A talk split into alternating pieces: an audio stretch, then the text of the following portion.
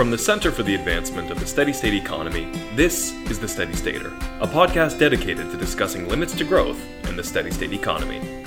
Welcome to the show. I am your host, Brian Czech, and today I'll be presenting a unified theory of biodiversity conservation. The central pillar of this theory is the fundamentality of the conflict between economic growth and biodiversity conservation. Yet there's much more to it because if we really want to conserve biodiversity, our understanding of the challenge must encompass ecology, economics, and political science at a minimum.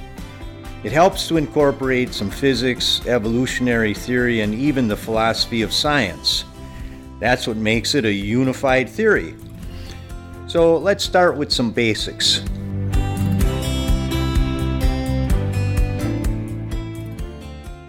What is biodiversity? Biodiversity is simply the variety of life. This variety spans the spectrum from the molecular level all the way up to the biome. At the molecular level, we have the nucleobases that serve as the building blocks of DNA. These are guanine, adenine, cytosine, and thymine. At the biome end of the spectrum, we have grassland, forest, desert, tundra, ocean, and freshwater. Right around the middle of that spectrum, we have the species, which is easily the most policy relevant unit of biodiversity. It's also fairly common to assess the genome closer to the molecular end of the spectrum and the ecosystem closer to the biome end of the spectrum.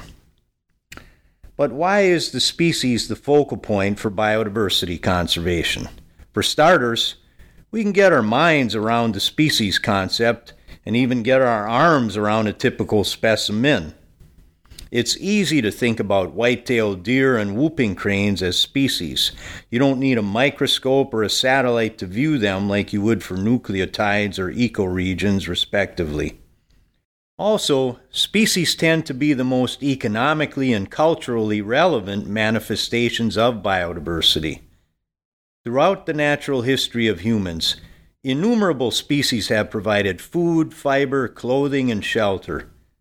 Virtually every foodstuff today represents harvested or cultivated species of plants and animals.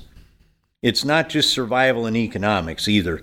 Species are deeply embedded in the storylines and spirituality of tribal cultures and even the major religions.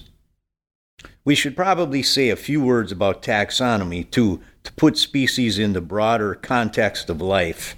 Living organisms are classified among the basic levels of kingdom, phylum, class, order, family, genus, and species.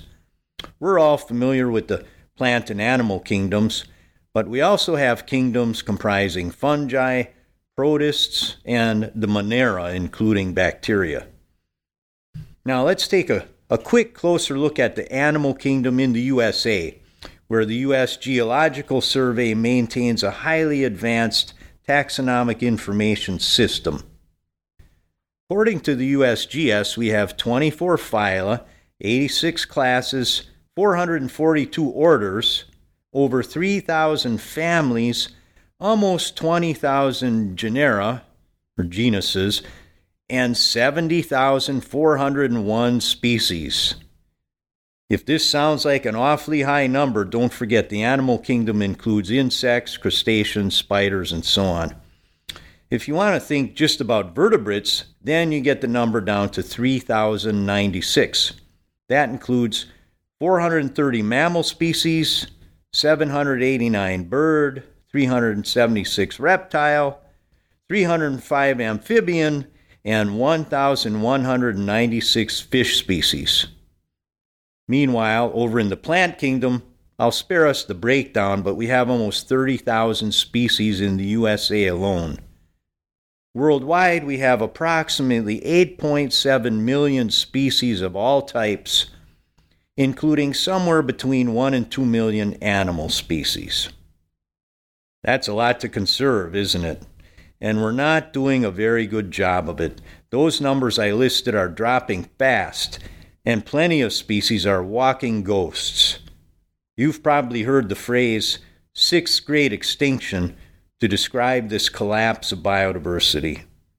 Unlike the five earlier great extinctions, which were caused by astronomical events such as meteor strikes and geological events such as volcanic eruptions, this sixth great extinction is being caused by one of the species, Homo sapiens.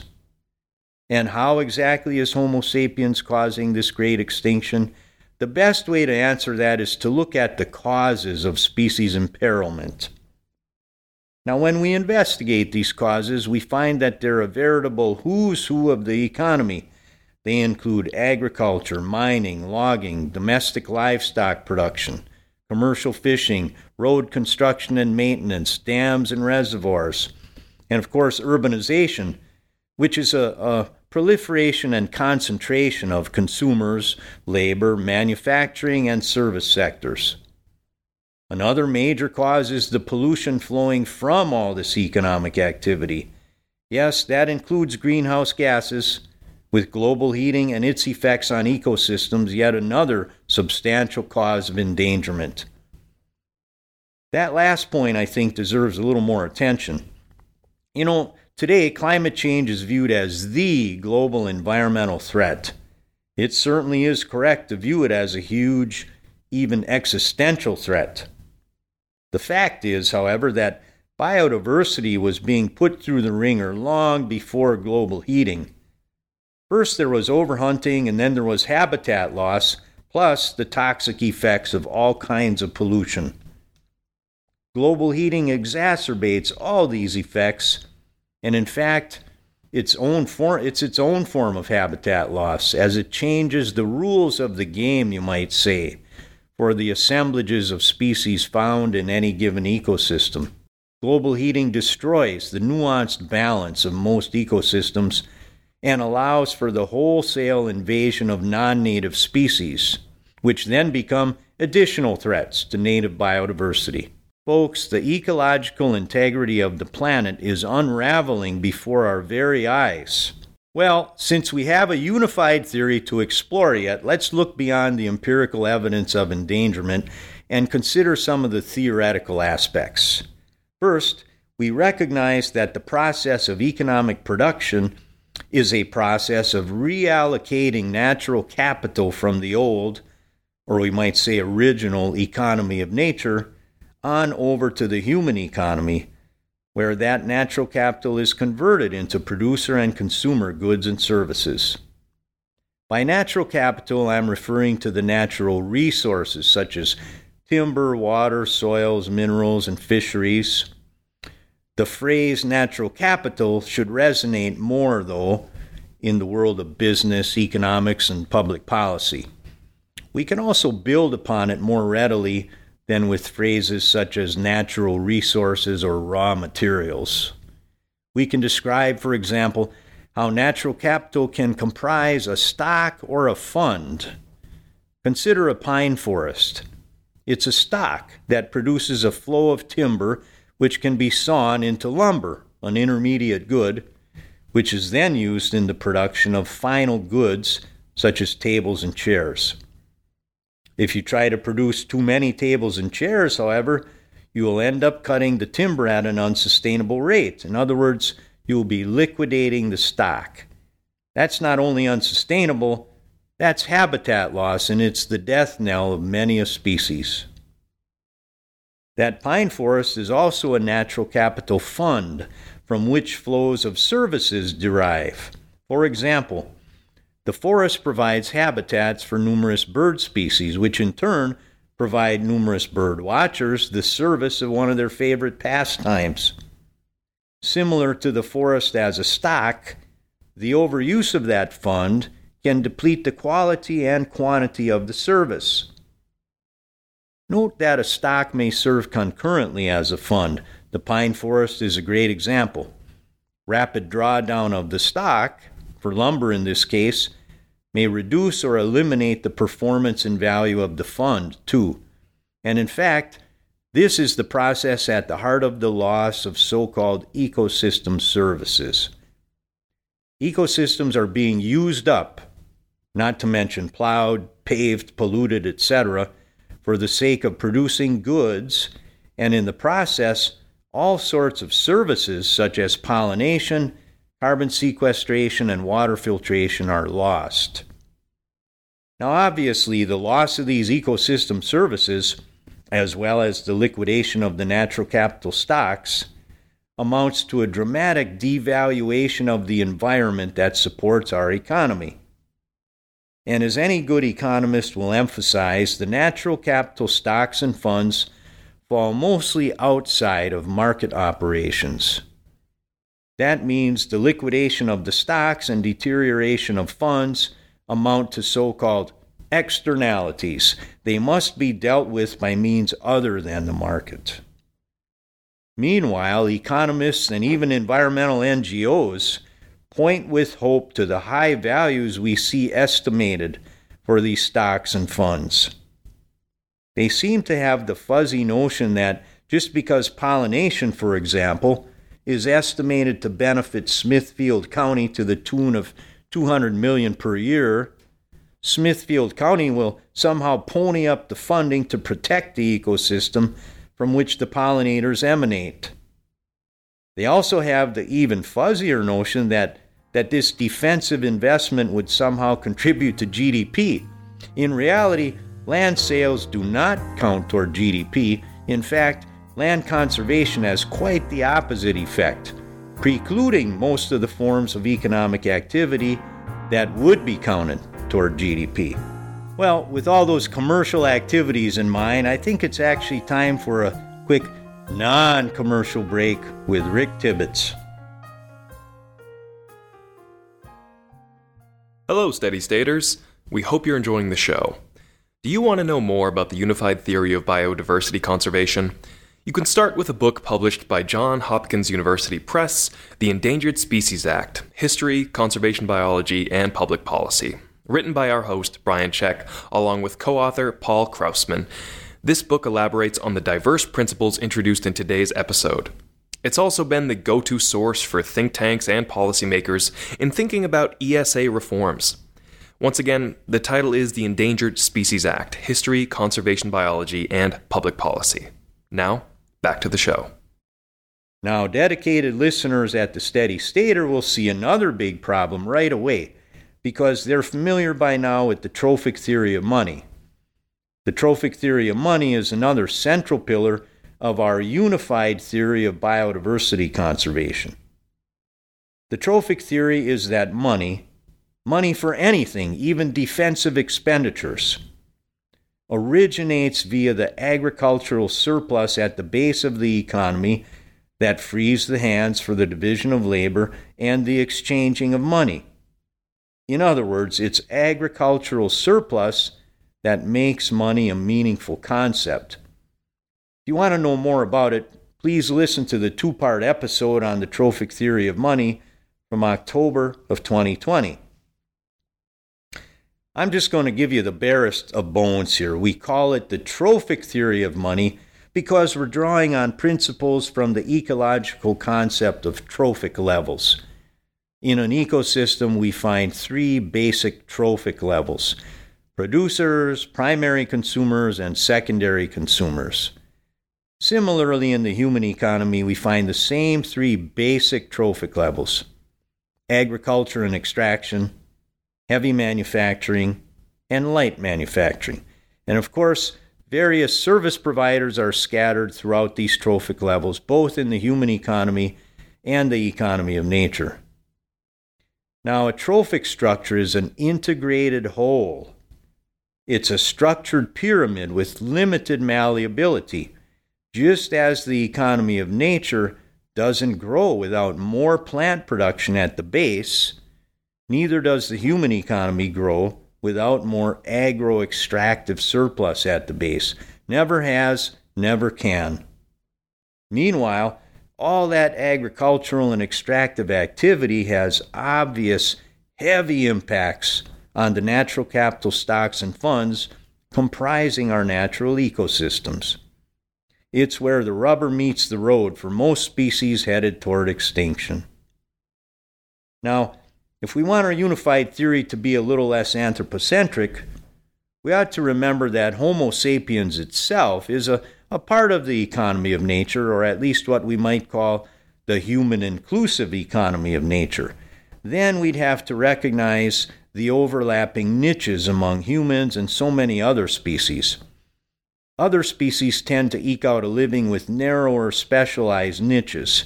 Humans, on the other hand, have this vastly broad niche. For example, we can harvest and cook virtually every edible species on the planet. We can inhabit almost any square meter. Then there's that industrial strength reallocation of natural capital.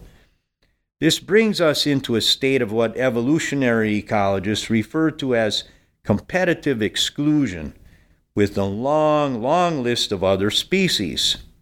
In fact, we might say that the human economy grows at the competitive exclusion of non human species in the aggregate. Now, of course, no unified theory of biodiversity conservation that incorporates the conflict with GDP growth can be complete without considering the process of technological progress. Well, here's the thing about technological progress it requires massive expenditures on research and development. These R&D expenditures have become so massive that the US government can't even resist including them in GDP itself. And why not? R&D is indeed a highly refined economic activity, a final service of sorts. But hopefully you can see the catch 22 already. R&D is linked at the hip with GDP growth based upon existing levels of technology. Yes, it might raise the bar for future GDP, but only while past GDP has been tearing up the terrain below the bar. Once again, that trophic theory of money comes in handy. If we if we spend over half a trillion dollars per year on R&D, which we do now, that's a hell of a lot of agricultural and extractive activity at the trophic base to free so many intermediate hands for the final production of R&D activity. That's why our unified theory of biodiversity conservation must recognize the fundamentality of the conflict between GDP growth and biodiversity conservation. It's a fundamental conflict because it's based on laws of physics and principles of ecology and cannot be reconciled via technological progress. The unified theory of biodiversity conservation does not entail a wholesale rejection of technology, but it does entail a wholesale rejection of the notion that technological progress can somehow reconcile GDP growth with biodiversity conservation. Certain new technologies can be crucial for well-being, but they all come with the R&D price tag and if they are used primarily for purposes of further GDP growth, well then due to that integrated trophic structure of the economy, these new technologies have the net effect of even more reallocation of natural capital from the economy of nature to the human economy. You know, a unified theory ought to contribute in some way to the philosophy of science, no? So let's have a dose of philosophy with an epistemological kicker. We'll start by considering the fact that all these other non human species, most clearly the vertebrate species, have some level of knowledge. Regardless of how much sentience you grant them, animals know how to do things spawning Chinook salmon know how to find their way from the vastness of the Pacific Ocean back to tiny tributaries of the Salmon River in Idaho. Ruby throated hummingbirds know how to pollinate fruit trees in New York State. Flycatchers everywhere know how to catch flies, mosquitoes, and locusts. We should be quite happy about this non human knowledge. It helps us in so many ways. Yet, given our competitive exclusion of non human species in the aggregate, we're losing non human knowledge at an alarming clip. If we're concerned about maximizing useful knowledge, as most philosophers of science in the Baconian tradition should be, well, then we better start realizing that human knowledge is only one form of knowledge. Wiping out non human knowledge to garner more human knowledge is a Faustian bargain. We know not the non human knowledge we'll miss most. Now I'm going to include just a tad of political science to shore up our unified theory. I recall being prohibited when I served in the headquarters of the U.S. Fish and Wildlife Service from talking about the conflict between economic growth and wildlife conservation. The political appointees and high level bureaucrats were deathly afraid of the topic. I think their fears, though, were really misplaced. Political scientists talk about the types of policy arenas based upon the concentration of the costs and benefits of the policy in question. It's the concentration of these costs or benefits that motivates people to actually do something. It's not hard to get a law passed when benefits are concentrated and costs are diffused. That's why we have so many subsidies.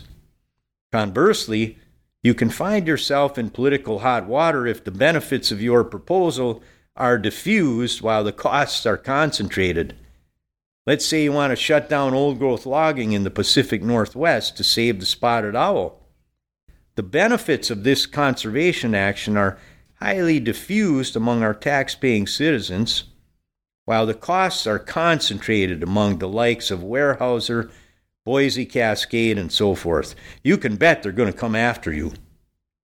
But now let's consider the issue of economic growth. Advancing the steady state economy for the sake of biodiversity conservation falls into a classic diffuse costs, diffuse benefits policy arena. No one instantly profits. Rather, the well being of all is gradually protected. Politically, I suppose that's the bad news because it takes a rare form of conviction to act for the common long term good. The political good news, though, is that while there may be complaints from Wall Street, K Street, and the Cato Institute, no corporation or even politician is subjected to the brunt of this policy. There's no Weyerhaeuser in this case motivated enough to do something against the steady state proposal. So cheer up, steady staters. You're not going to be targeted by the economic hitman when you write those letters to the editor speak up at those town halls or go visit your congressional representatives about our Full and Sustainable Employment Act. Tell that to your representatives as well. They may need a reminder of diffuse costs, diffuse benefits policy arenas. Weyerhaeuser won't be campaigning against them for acknowledging limits to growth. Furthermore, if you're a tax paid civil servant in a conservation agency, I'd go so far as to say that you owe it to us to speak truth to power, all the way up the chains of command to the Secretaries of Agriculture and Interior on the fundamental conflict between economic growth and biodiversity conservation. Once it's a cabinet level discussion, we're much closer to steady statesmanship.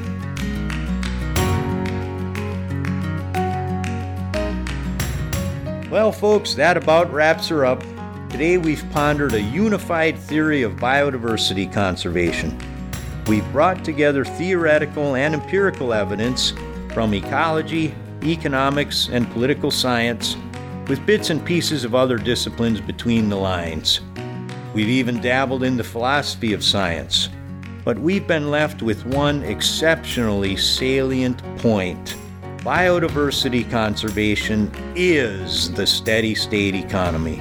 I'm Brian Czech, and you've been listening to the Steady Stater Podcast. See you next time.